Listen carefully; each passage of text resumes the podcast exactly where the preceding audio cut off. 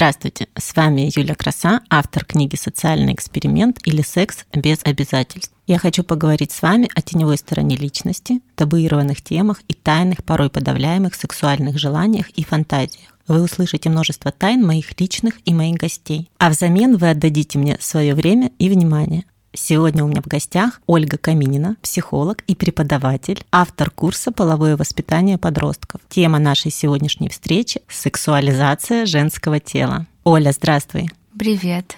Оля, скажи, пожалуйста, что такое сексуализация женского тела? В моем понимании сексуализация женского тела это то, когда образ женщины транслируется в обществе обязательно конденсальной какой-то красоты, которая популярна в данное время, и этот образ должен обязательно вызывать сексуальное влечение у максимального количества людей. Я так понимаю сексуализация женского тела. Откуда эта тема берет свое начало? Ведь в разное время, в разные эпохи красивым, сексуальным считается разная форма тела. Да, действительно, это так. Сложилось так, что в век капитализма сексуализация взяла верх из-за того, что маркетологи поняли, что сексуализация продается. Очень классно продавать что-то через сексуальное влечение. Если мы продаем машину, ее можно продать в определенном количестве. Если мы продаем машину, а рядом поставим на билборде женщину в купальнике, то мы продадим намного больше таких машин. В какой-то момент капиталисты поняли, что раз это увеличивает продажи, то почему бы и нет, и стали использовать образ сексуального женского тела в любом виде маркетинга, с чем бы он ни был связан. Мне почему-то кажется, что сексуализация женского тела случилась задолго до того, как появились маркетологи. Она случилась задолго до этого, но она стала так сильно педалироваться в это время, она стала сильно влиять на людей. Всегда женское тело считалось чем-то определенным, прекрасным и так далее, но оно так сильно давить на других женщин тем, что тело должно быть определенного вида, это все началось только с ростом капитализма. В разные времена, да, если там мы можем знать античность какую-то, да, женское тело и вообще любое тело всегда было храмом, да, чем-то невероятно прекрасным, оно выглядело по-разному, например, или там Рубин Рубинса, какие были прекрасные женщины, но это не продавало тогда. И этого не было тогда настолько много, как сейчас. И этим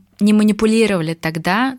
Последние где-то полвека постепенно этим манипулирует нашим сознанием, что женщина должна выглядеть определенным образом, и это педалируется в культуре, в СМИ и так далее. Здесь еще такая важная вещь, на это сработала. Доказано, что рост сексуализации женского тела и критики в сторону женщин происходит после войн, потому что мужчин становится меньше, и получается, что на одного мужчину приходится некоторое количество женщин, и есть некая борьба за лучшего, как говорится, самца. Тогда женщины сами каким-то образом педалируют улучшение себя, лишь бы себе этого самца взять. Это общее движение внутри общества происходит, что женщины становятся более критичны к своей внешности, лишь бы заключить какие-то отношения с мужчинами. Вот. Тоже так работает. А здесь, получается, сложилось и послевоенное время, и рост капитализма, появление телевидения, интернета, и все это, все это, все это. Раньше же не было в античности интернета. Был бы интернет. Может быть, было бы по-другому. Но все это вместе сложилось то, что мы имеем сейчас, что сексуализация женского тела есть повсюду, и почему-то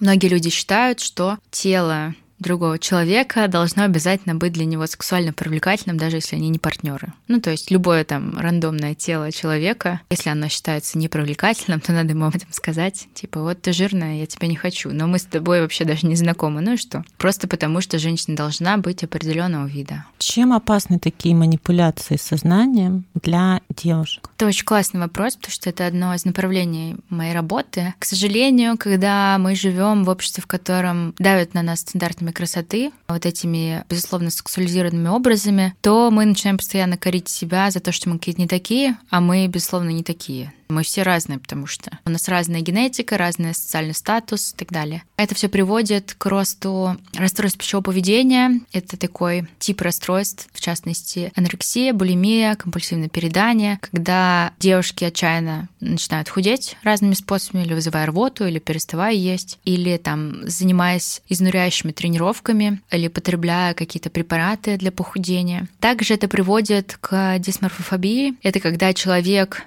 выглядит определенным образом, но в зеркало он видит себя иным. Причем дисморфофобия, она распространяется не только на девушек. Это расстройство пищевого поведения тоже у мужчин бывает, но в частности больше у девушек. Дисморфофобия, вот она тоже бывает у мужчин, и женщин. Это когда я вижу, да, как я уже сказала, себя иным образом. То есть мой нос, он вот так выглядит, но я его вижу в зеркало э, больше в 15 раз. И я ничего не могу с этим поделать, да, я его вижу вот таким. Например, когда я предлагаю девушке с анорексией нарисовать на стене контур своего тела примерно, то она рисует себя в два раза шире, чем она есть на самом деле, потому что она так себя воспринимает. Это очень тяжелая штука, большая проблема, она долго лечится, благо она подается лечению психологическому с помощью психотерапии психиатрическому. Но вот, к сожалению, такие последствия у этого есть. И эти расстройства, они никогда не бывают одни. Они вместе с депрессией, они вместе с тревожным расстройством, они вместе с биполярным расстройством и другими заболеваниями психическими идут в купе. То есть не бывает такого, что человек только худеет. Он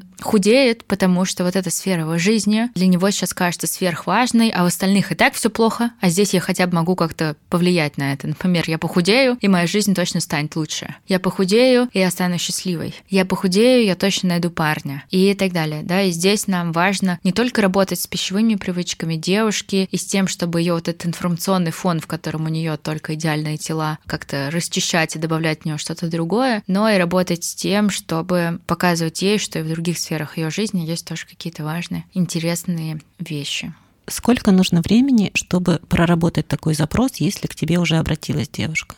По протоколам доказательной психотерапии, вот когнитивно-поведенческой, которой я работаю, на работу с расстройством пищевого поведения нужно 25-35 недель. Это примерно год а, еженедельной работы с психологом. Если нужно, то еще и медикаментозной поддержки от психиатра, если там речь еще о том, что у девушки есть, например, депрессия вместе с расстройством пищевого поведения. Но здесь еще влияет то, сколько времени человек живет с этой особенностью. Если, например, эта особенность появилась несколько несколько месяцев как, то с этим можно и быстрее справиться. А если, например, девушка или молодой человек живет с этим 20 лет своей жизни, то на это и нужно будет больше времени для работы. Если это случилось недавно, то человек легко может отследить изменения, и они могут начать его беспокоить. Но если человек живет с этим 20 лет, как он вообще может осознать, что у него есть проблема? Как он может попасть к тебе в таком случае? В этом случае так получается, что людям становится не по себе от того, что они большую часть времени своего дня думают о том, что они какие-то не такие, от того, что они утром смотрятся в зеркало, им не нравится свое отражение, настроение меняется весь день идет не так. И большую часть времени еще занимает переживание о еде, что и когда я буду есть, немного ли это, немало ли это и так далее. И эти мысли в какой-то момент человек начинает понимать, что это слишком, что я устал от того, что я постоянно корю себя. Я постоянно там корю себя, я опускаю глаза вниз, смотрю на свои бедра и думаю, боже, какие они уродливые. Но уже невыносимо постоянно об этом думать. В таком случае люди обращаются за психотерапевтической помощью. Часто они обращаются за психотерапевтической помощью, что, например, я хочу похудеть, ну, например, при компульсивном переедании, но хочу перестать срываться. Здесь мы как бы говорим очень нежно о том, что мы не помогаем худеть, но мы можем помочь наладить пищевое поведение, потому что если человек действительно за свой похудательный опыт он уже набрал, да, потому что по ряду исследований, вообще просто очень исследование есть, что взяли там сколько-то человек, а вот эти люди взвесили их и взвесили через два года. Вот эти две группы, одна группа хотели похудеть, а другая не хотели похудеть. И оказалось, что через два года та группа, которая хотели похудеть, они набрали вес, а те, которые не хотели, они остались в том же весе, в котором мы были примерно. Почему так работает? Потому что если мы используем в жизни ограничительное диетическое питание, какие-то ограничительные диеты, то после мы опять набираем. И чаще больше, чем это было до этого. Если человек так вот компульсивно переедает, он то худеет, то у него срывы, то худеет, то у него срывы, часто он набирает вес. В таком случае действительно психотерапия и нормализация питания может привести к тому, что человек придет к своему нормальному весу, и он сбросит. Но не всегда психотерапия значит, что человек похудеет. Да? Мы можем обещать ему только то, что мы поможем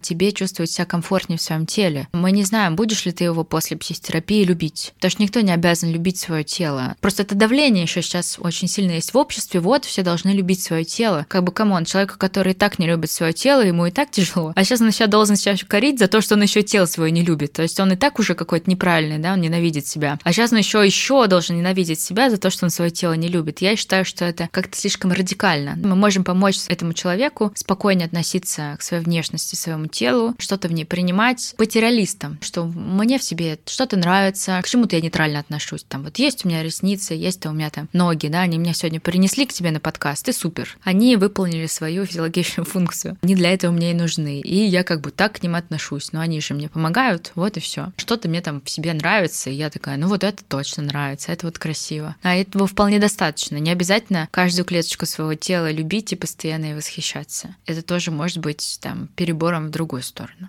Оля, тебя послушать, на нас вообще со всех сторон давят то маркетологи, то общество, то мы сами на себя давим. Как вообще справляться? Ну вот ты сидишь напротив меня, знаешь, ты как справляешься, да, что-то людям помогает справляться, но тут момент такой, что многие психически здоровы, да, несмотря на то, что на них давят со всех сторон, а у многих есть некая вот система, которая им помогает, то есть там я что-то такое делаю, что помогает мне с этим справляться. Тут вопрос, что такое ты делаешь, потому что кто-то, чтобы справляться с своими сильными переживаниями из-за давления общества, ходит, не знаю, в лес и кричит там громко все матные слова, которые знают, а кто-то выпивает очень много алкоголя алкоголя. Первое, скорее, для него полезный опыт, потому что это про высвобождение эмоций и так далее. А второй опыт, скорее, для него будет менее полезным, потому что алкоголь все же является депрессантом. И тут вопрос к самому человеку. Вы уже справляетесь с тем, что у вас есть. Но если что-то на вас сильно давит, и вы понимаете, что то, как вы справляетесь, это скорее деструктивно для вас, с этим вам могут помочь специалисты. А если вам все классно, да, несмотря на то, что на вас дарит общество, ну и живите, кайфуйте, пусть больше гедонизма будет в вашей жизни, и вообще забейте на все то, что мы здесь говорим, да, если вам и так классно, то зачем вам запариваться по поводу чего-то еще?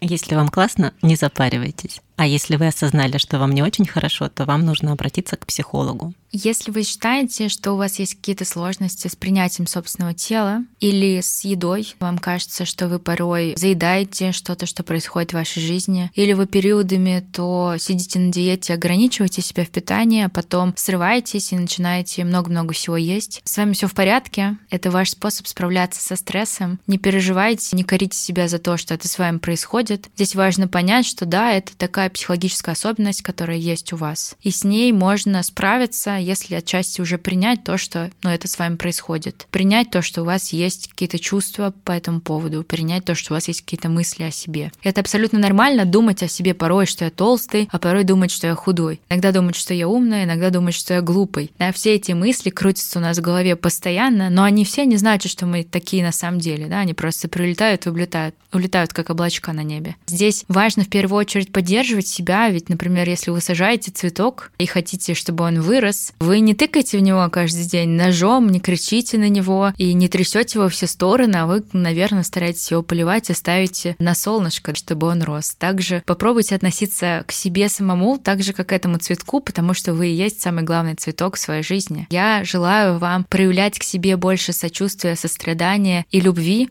а не укора. Но если все же вы никак не можете справиться с этим укором, то вы можете обратиться к специалистам, помогающим практикам, таким как психологи, например, и они могут вас на этом пути поддержать и помочь вам больше принимать себя. Оля, в моей книге несколько раз повторяется фраза, что мое тело — это храм моей души. Скажи, пожалуйста, что ты об этом думаешь? Когда ты меня об этом спросила, я подумала, что это как раз и есть момент того, что ты переработала свой травматичный опыт во что-то такое грандиозно, теплое, прекрасное и приятное. Будто бы из этого опыта ты вынесла, что твое тело настолько ценно, что его можно сравнить даже с храмом. А храм, да, это такое святое, важное, непоколебимое сооружение религиозное. И меня это очень восхитило, что несмотря на то, что с тобой произошло, ты так трепетно относишься к своим телесным переживаниям, в целом к восприятию своего тела, что мне кажется, что это классно нести в массы и говорить многим об этом, что вы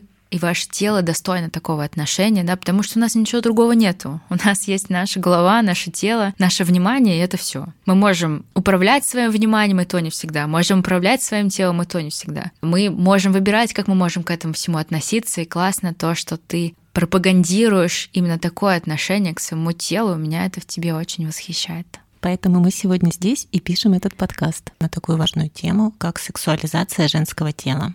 Спасибо большое, что пригласила. Мне было важно поговорить с тобой об этом. И это уже важный шаг для того, чтобы прививать людям здоровую культуру отношения к себе. Спасибо всем, что были с нами. С вами была Юля Краса и Ольга Каминина. Всем пока. Пока-пока.